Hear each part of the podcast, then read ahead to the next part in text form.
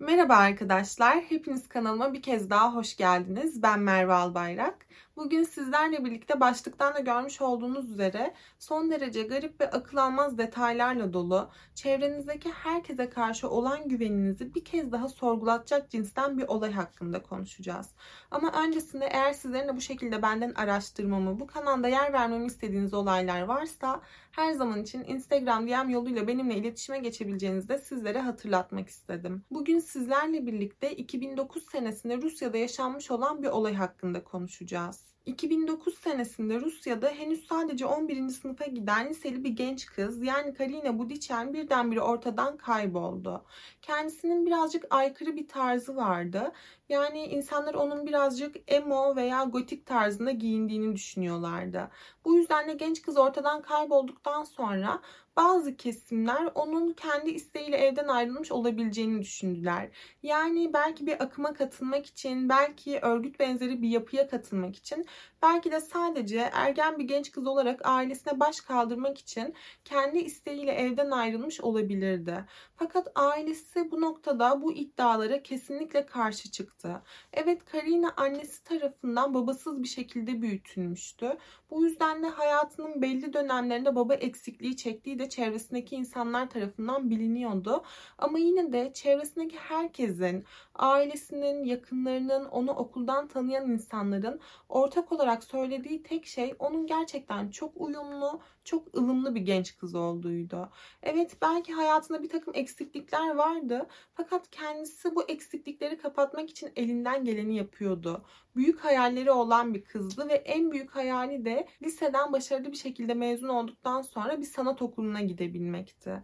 Bu yüzden de gerçekten sıkı bir şekilde çalışıyordu. Okulunu aksatmazdı, okulda gerçekten iyi bir iş çıkartırdı ve okuldan arta kalan zamanlarında kendi harçlığını kazanabilmek için broşür dağıtmak veya broşür asmak gibi part time bir takım işler yapardı.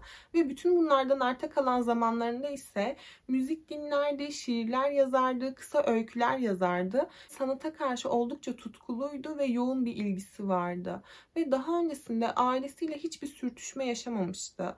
Veya onları cezalandırmak için bu şekilde eve gelmediği veya uygunsuz davranışlarda bulunduğu neredeyse hiç olmamıştı. İşte bu yüzdendir ki yakınları onun asla böyle bir şey yapmayacağını düşünüyorlardı. Evet dışarıdan bakıldığında aykırı bir tip gibi görünüyor olabilirdi. Fakat içerisinde gerçekten uyumlu, ılımlı bir insan yatmaktaydı. Aile bütün bu sebeplerden ötürü kızlarının evden kaçmış olabileceğini, özellikle bunu bir akıma veya örgüte dahil olmak için yapmış olabileceğini reddediyorlardı. Evet çevresindeki herkesin Karina için söyleyeceği güzel bir şeyler vardı. Kimse onun huyu hakkında, onun hayatı hakkında kötü tek bir şey bile söyleyemiyordu. Ama herkesin olduğu gibi Karina'nın da zayıf bir noktası vardı. En yakın arkadaşı ve sevdiği adam. Karina'nın annesi Nadia daha öncesinde kızının arkadaşı Maxim Golovostik ile tanışmıştı. Ama bu gençte hoşlanmadığı bir şeyler vardı kızının bu gence karşı bir ilgisi olduğunu farkındaydı. Yani Karina gözle görülebilir bir şekilde bu gençten hoşlanıyordu. Ama Maxim kızının duygularına çok da karşılık verecek bir tipmiş gibi görünmüyordu. Dahası genç adam da Karina'nın kendisine karşı olan ilgisini farkındaymış gibiydi. Ama buna rağmen Karina'yı yanında tutuyordu ve sanki onu oyalıyormuş gibi görünüyordu. İşte bu yüzdendir ki Karina'nın annesi Nadia defalarca kez kızını bu çocuktan uzak durması için uyardı. Onunla daha az vakit geçirmesi için hatta görüşmemesi için elinden geleni yapıyordu ama Karina bir şekilde bu gençten uzaklaşamıyordu. Tamamen onun büyüsüne kapılmış gibi görünüyordu. Aslında ilk tanıştıklarında Max'in bir kız arkadaşı vardı. Bu yüzden de aralarındaki ilişkiye arkadaş olarak devam etmeye karar vermişlerdi. Yani Max kız arkadaşı olsa dahi evet Karina'yı sevgilisi olarak, kız arkadaşı olarak tanımıyordu. Ama onunla vakit geçirmeye, onunla konserlere gitmeye devam ediyordu. Zaten ikili bir konserde tanışmışlardı ve daha sonraki dönemde de birlikte takıldıkları süre zarfı içerisinde sık sık konserlere gitmeye, birlikte vakit geçirmeye devam etmişlerdi. Ve Karina günden güne Max'e benzemeye başlamıştı. Sadece onun dinlediği müzikleri dinliyordu, onun tarzında kıyafetler giyiyordu. Ama bunu gerçekten ona benzemek istediği için mi yapıyordu? Yoksa ona benzediği takdirde onun tarafından sevileceğini mi düşünüyordu? İşte bunu tam olarak bilemiyoruz. Ama bu dönemde Karina'nın Max'e karşı olan duyguları o kadar yoğun bir hal almaya başlamıştı ki günlüklerinde sık sık Max'e olan duygularından bahsediyordu. Ona olan yoğun sevgisinden bahsediyordu ve genç adam için bazı kısa şiirler yazmaktaydı. Ama gelin görün ki Max'in duyguları ne yazık ki Karina kadar masumane değildi. Tam tersine genç kız hakkında bir takım kötü planları vardı. 19 Ocak 2009 tarihine geldiğimizde Karina her gün olduğu gibi okuldan çıkar çıkmaz eve gelmiş ve hazırlanıp bir an önce yarı zamanlı çalıştığı işe yetişebilmek için evden çıkmıştı. Annesi tarafından hayattayken görüldüğü son zaman dilimi işte bu kısacık andan ibaretti. Günün ilerleyen saatlerinde hava kararmaya başladığında Karina eve dönmek yerine annesini telefonla aradı ve o akşam için yetiştirmeleri gereken acil bir ödev olduğundan ötürü arkadaşının evinde kalmak istediğini söyledi. Ama videonun başında da söylediğim gibi annesi Nadia Karina'yı tek başına babasız bir şekilde büyütmeye çalıştığı için ona karşı olan tavırlarında oldukça netti ve kızının geç saatlere kadar dışarıda bulunmasına izin vermezdi ve geceyi herhangi bir arkadaşının evinde dışarıda geçirmesine de izin vermezdi. Ve Karina annesinin bu tavrını, bu tutumunu oldukça iyi bildiği için annesinin karşısına böyle bir teklifle neredeyse hiçbir zaman gelmemişti. Ama o gece annesini arayıp arkadaşına kalmak için izin istediğinde her ne kadar annesi bu fikre çok da ılımlı bakmasa da Karina bu raporu ellerinden geldiğince hızlı bir şekilde yetiştirmeleri gerektiğini, gerçekten bu ödevin çok önemli olduğunu iddia ederek annesini ikna etmeyi başarmıştı. Ve Nadia kızının kendisine bu kadar ısrarcı olmasından ötürü, kendisine böyle bir teklifle gelmiş olmasından ötürü gerçekten de bu ödevin, bu raporun çok önemli olduğuna ikna oldu ve kızına geceyi dışarıda geçirmesi için izin verdi. Ama ertesi gün yani 20 Ocak günü Karina annesine söz verdiği saatte eve geri dönemedi. İşte bu noktada Nadia yavaş yavaş bu durumdan işkillenmeye başlamıştı. Kızının eve dönüş saati geciktikçe onu aramaya, ona ulaşmaya çalışmaya devam ediyordu. Ama Karina telefonlarını açmıyordu. Ve bu asla onun yapacağı tarzda bir şey değildi. Yani annesine bir konu hakkında bir söz verdiğinde onu mutlaka tutardı. Eve giriş geliş saatleri konusunda asla yalan söylemezdi. Ve telefonlarına ulaşılamaması da çok rastlanan bir durum değildi. Nadia gitgide içine düşen şüpheyle birlikte kızının arkadaşlarıyla iletişime geçmeye başladı ve Karina'nın o gece yanında kalacağını iddia ettiği arkadaşını aradı. Fakat Karina'nın bu arkadaşıyla iletişime geçtiğinde genç kız Nadia'ya evet Karina ile ödev yapmak için buluştuklarını fakat daha sonrasında geceyi birlikte geçirmediklerini, Karina'nın biriyle buluşmak üzere onun yanından ayrıldığını söylemişti ve onu son olarak bir tren istasyonunda trenin gelmesini beklerken görmüştü.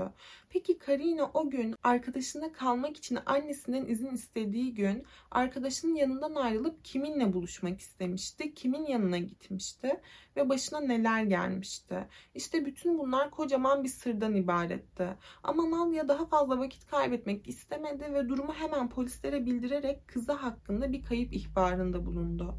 Polisler sonraki süreçte tam iki hafta boyunca her yerde Karina'yı aradılar fakat genç kıza ait hiçbir iz bulamadılar. Tam iki hafta sonrasında ise gerçekten çok trajik bir gelişme yaşandı.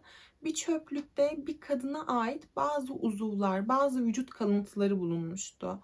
İlk başta tabii ki bu kadının kimliği tespit edilemedi. Fakat adli tıpta yapılan uzun araştırmalar sonucunda bu vücut uzuvlarının ne yazık ki Karina'ya ait olduğu ortaya çıktı. Genç kız önce nefessiz bırakılarak hayatını kaybetmişti. Daha sonrasında ise vücudu bazı bölümlere ayrılarak paketlenmiş ve çöplüğe atılmıştı. Ama şöyle bir şey vardı ki iç organlarının ve bazı yumuşak dokularının büyük bir kısmı kayıptı ve yetkililer bu kayıp parçaların nerede olduğunu gerçekten çok merak ediyorlardı. Genç kıza bunu kim, hangi sebeple yapmıştı? İşte tüm bu sorulara cevap olacak bir gelişme yaşandı. Ekaterina Zinovaya adında genç bir kadın polislerle iletişime geçerek tanıklık yapmak istedi ve olayların yaşandığı gece Karina'nın kendi evinde olduğunu iddia etti. Ekaterina'nın iddialarına göre 19 Ocak gecesi yani Karina'nın birdenbire ortadan kaybolduğu gece kendi evinde bir parti vardı. Bu öyle çok kalabalık bir parti değildi. Tam tersine böyle bir ev kutlaması gibiydi. Ve Karina da gecenin ilerleyen saatlerinde kendilerine dahil olmuştu. Ve Karina'yı o eve, o partiye çağıran kişi onun en yakın arkadaşı ve aynı zamanda sevdiği adam olan Maxim'di. E Katrina'nın iddialarına göre parti ilk başladığı esnada Karina yanlarında değildi ve gençler kendi aralarında durmadan bir şeyler içiyorlardı. Kafaları tamamen güzel bir haldeydi. Bu yüzden de genç kadın o geceye ait detayları tam olarak hatırlamıyordu. Ama böyle bazı şeyler belli belirsiz aklındaydı ve iddialarına göre Maxim gecenin ilerleyen saatlerinde kafası tamamen güzel bir haldeyken Karina'yı aramıştı ve ona bu partiye katılması için ısrar etmişti. Hatta ona işte birazcık rahatla, sürekli aileni dinlemek zorunda değilsin gibi söylemlerde bulundu ve genç kızı bir şekilde bu partiye katılması konusunda ikna etmeyi başardı. Hatta daha sonrasında bu telefon görüşmesini sonlandırdığında, telefonu kapattığında diğer gençlere döndü ve et geliyor dedi. Yani et geliyor nasıl bir tabir? Bence gerçekten çok korkunç bir tabir. Ama o esnada oradaki bütün gençlerin kafası tamamen bulanık olduğu için, tamamen güzel bir halde olduğu için kimse onun ne demek istediğini tam olarak anlayamadı. Belki de anlamaya çalışmadılar. Ama o esnada Maxim'in ne söylemek istediğini anlayan tek bir kişi vardı. O da Maxim'in en yakın arkadaşı 20 yaşındaki Yuri Mazonov'du. Maximin ve Yuri'nin kendi çaplarında bir rock grupları vardı ve sık sık müzikle uğraşırlardı. Hatta böyle ufak tefek sahne de alırlardı. Ve Maxim gerçekten böyle bir tık daha parlak bir görüntüye sahip olduğu için kızlar arasında oldukça popüler bir gençti. Maxim'in kızlar arasında popüler olması onların işini birazcık kolaylaştırıyordu da diyebiliriz. Hatta Karina'nın Maxim'e karşı olan ilgisine hem Maxim hem de arkadaşı Yuri farkındalardı ve sık sık bu konu hakkında kendi aralarında konuşup genç kızla dalga geçiyorlardı. Hatta yakın arkadaşlarına polislere ifade veren Ekaterina'nın iddialarına göre Karina'nın zaman zaman çok sinir bozucu biri olabildiğinden ve onun hayatına son vermek istediklerinden bahsediyorlardı. Ama dediğim gibi çok gençlerdi. Arkadaş çevreleri de aynı şekilde. Ve gençler her ne kadar defalarca kez daha öncesinde bunun şakasını yapmış olsalar da kimse onların bu konuda ciddi olduğunu düşünmemişti.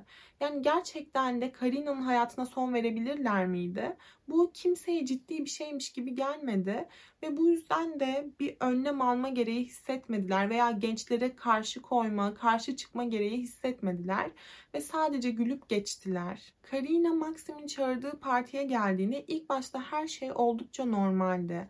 Karina, Maxim, Maxim'in en yakın arkadaşı Yuri ve bütün bunları polise her detayıyla anlatan Ekaterina dahil olmak üzere evde 6 kişi vardı. Yani hiç adı geçmeyen 2 kişi daha vardı. Ve gençler 6 kişi olarak partilemeye başladılar. Ama gecenin ilerleyen saatlerine geldiğimizde diğer gençlerin kafası tamamen güzel bir hale gelmişti. Ve Maxim Karina'ya dönerek onunla baş başa kalmak istediğini söyledi. Ve diğer arkadaşlarına dönerek Karina ile birazcık yalnız kalmak istediğini, bu yüzden de birlikte baş başa bir şekilde banyoya geçeceklerini söyledi. Bunun üzerine tabii ki evdeki diğer çocuklar, diğer gençler oğlamaya başladılar. İşte onlara kahkahalar atanlar oldu, onları destekleyenler oldu. Ve Maxim gayet olağan bir şekilde Karina'yı da yanına alarak onunla birlikte banyoya geçti ve salonda kalan gençler Karina ve Maxim olmadan eğlencelerine devam etmişlerdi. Ekaterina'nın anlattıklarına göre çift o kadar uzun bir süre boyunca banyoda kalmıştı ki partiye katılan gençlerden bazıları evden ayrılmıştı. Diğerleri ise sızmaya başlamıştı. Hatta kendisi de bir noktada yatak odasına gitti ve uyumaya başladı. Çünkü ertesi gün işe gitmesi gerekiyordu. Ama gecenin ilerleyen saatlerinde sabaha karşı banyodan bazı gürültüler geldiğini duydu böyle su sıçrama sesi ve bir takım sürtünme sesleri geliyordu. Ve bu durumu kontrol etmek için yatağından kalkıp banyoya gitmek istedi. Ama banyo yolu üzerinde Yuri ile karşılaşmıştı. Ve Yuri ona her şeyin yolunda olduğunu, herkesin dağıldığını ve kendisinin de yatağa geri dönmesi gerektiğini söyledi. Ve bunun üzerine genç kız banyoyu kontrol etmek yerine yatağına geri döndü. Ama kendi evinin banyosunda gerçekten de korkunç şeyler olduğundan bir haberdi. Çünkü Maxim Karina'yı birlikte yalnız kalabilmek için banyoya götürdükten sonra küveti doldurmuştu. Genç kızla birlikte küvete girmişlerdi. Yani sanki romantik bir şeyler yaşamak üzereymiş gibi görünüyorlardı. Fakat bu noktada işin rengi gitgide değişmeye ve çirkinleşmeye başladı. Çünkü Maxim o küvetin içerisinde Karina ile birazcık vakit geçirdikten sonra üç kere öksürdü. Bu Yuri ile arasında olan bir işaretti. Yani daha öncesinde 3 kere öksürdüğü takdirde Yuri'nin banyoya gireceğini kendi aralarında belirlemişlerdi.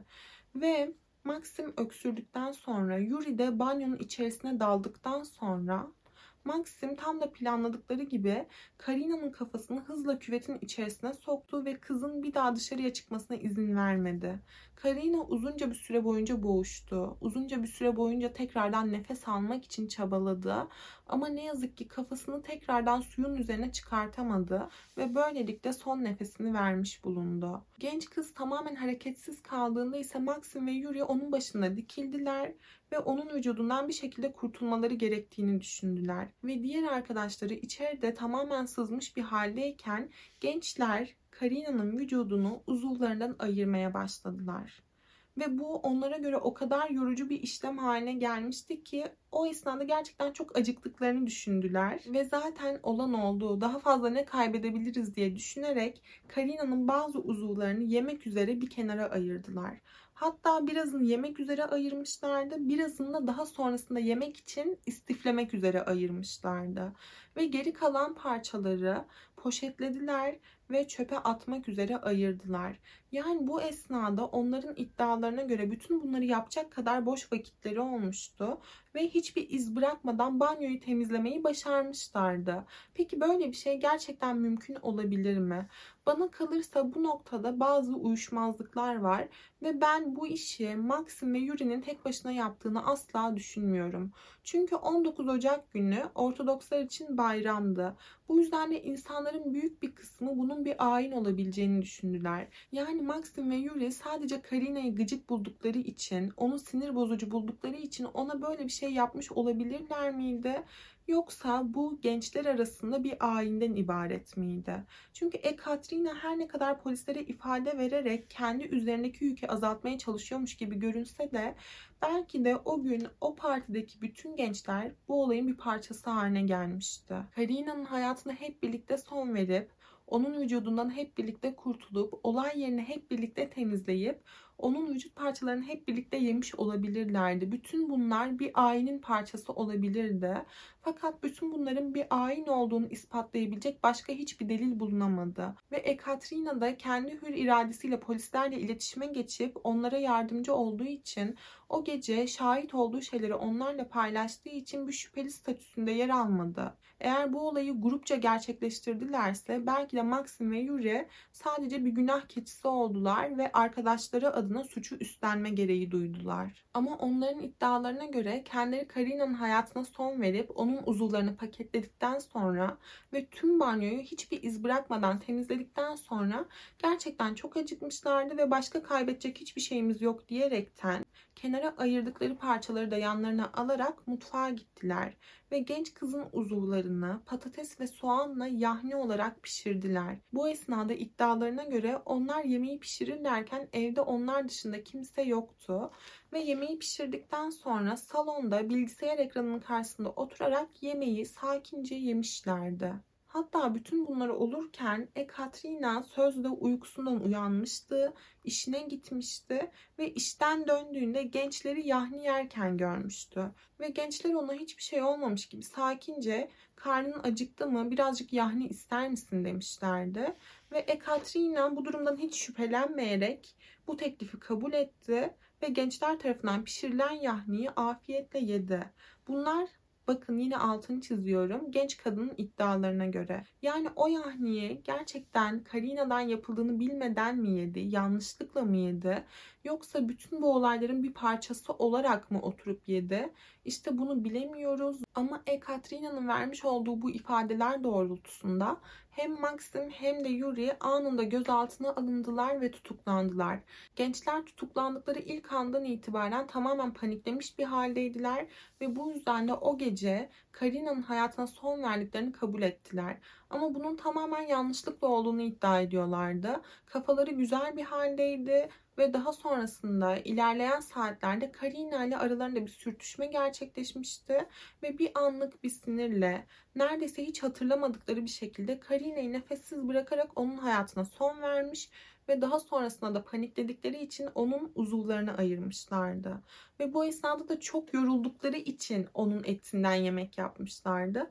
Çünkü gerçekten çok acıkmışlardı ve evde yiyecek hiçbir şey yoktu. Hatta Maxim kendisinin asla bir yamyam olmadığını iddia ediyordu. Yamyamlık iddialarına tamamen şiddetli bir şekilde karşı çıkıyordu. Yani o an gerçekten acıkmamış olsaydı böylesine bir şeyi asla yapmayacağını iddia etmişti.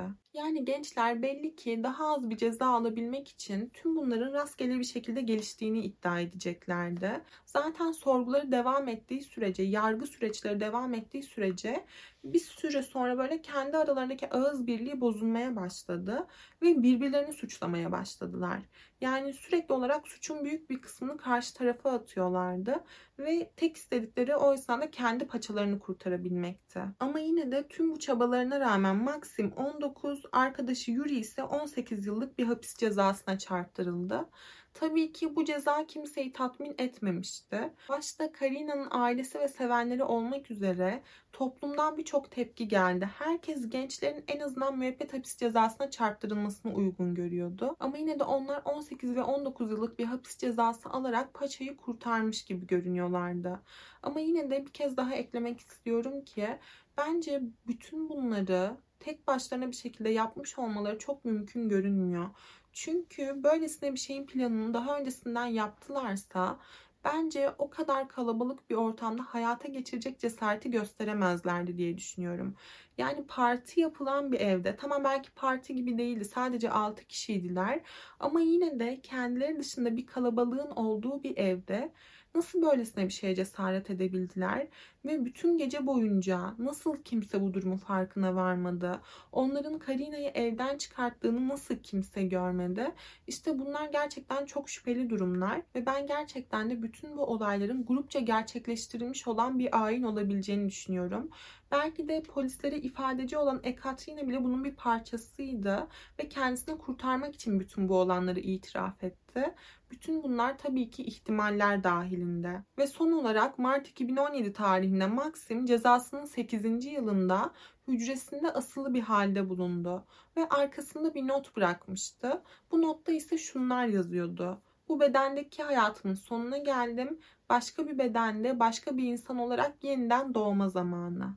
Yani belli ki tekrardan hayata geleceğine inanarak ve bu hücreden de çıkacak sabrı olmadığı için kendi hayatına son vermiş gibi görünüyordu. Ama şöyle de bir şey vardı ki Maxim'in ve Yuri'nin cezaevinde diğer mahkumlar tarafından sık sık uygunsuz davranışlara maruz kaldıkları, sık sık diğer mahkumlar tarafından cezalandırıldıkları da biliniyordu. Fakat gençler hiçbir şekilde bunu dile getirmek istemiyorlardı. Yani başlarına gelen bütün bu şeyleri kabullenmiş gibi görünüyorlardı. Ama belli ki Maxim bu duruma daha fazla dayanmak istemedi maksim olmaktan yorulmuş bir haldeydi. Bu yüzden de tekrardan dünyaya gelebilme ümidiyle kendi hayatına son vermişti. Ama Yuri en azından bizim bildiğimiz kadarıyla hala daha cezasını çekmeye devam etmekte. Bugünlük benim bu olay hakkında anlatacaklarım buraya kadardı arkadaşlar. Sizlerin bu olay hakkında eklemek istediğiniz bir şey varsa, benim videoda yer vermediğim bir bilgiye sahipseniz mutlaka yorumlarda bizlerle paylaşmayı ihmal etmeyin. Bir sonraki videoda görüşmek üzere. Kendinize iyi bakın. Hoşçakalın.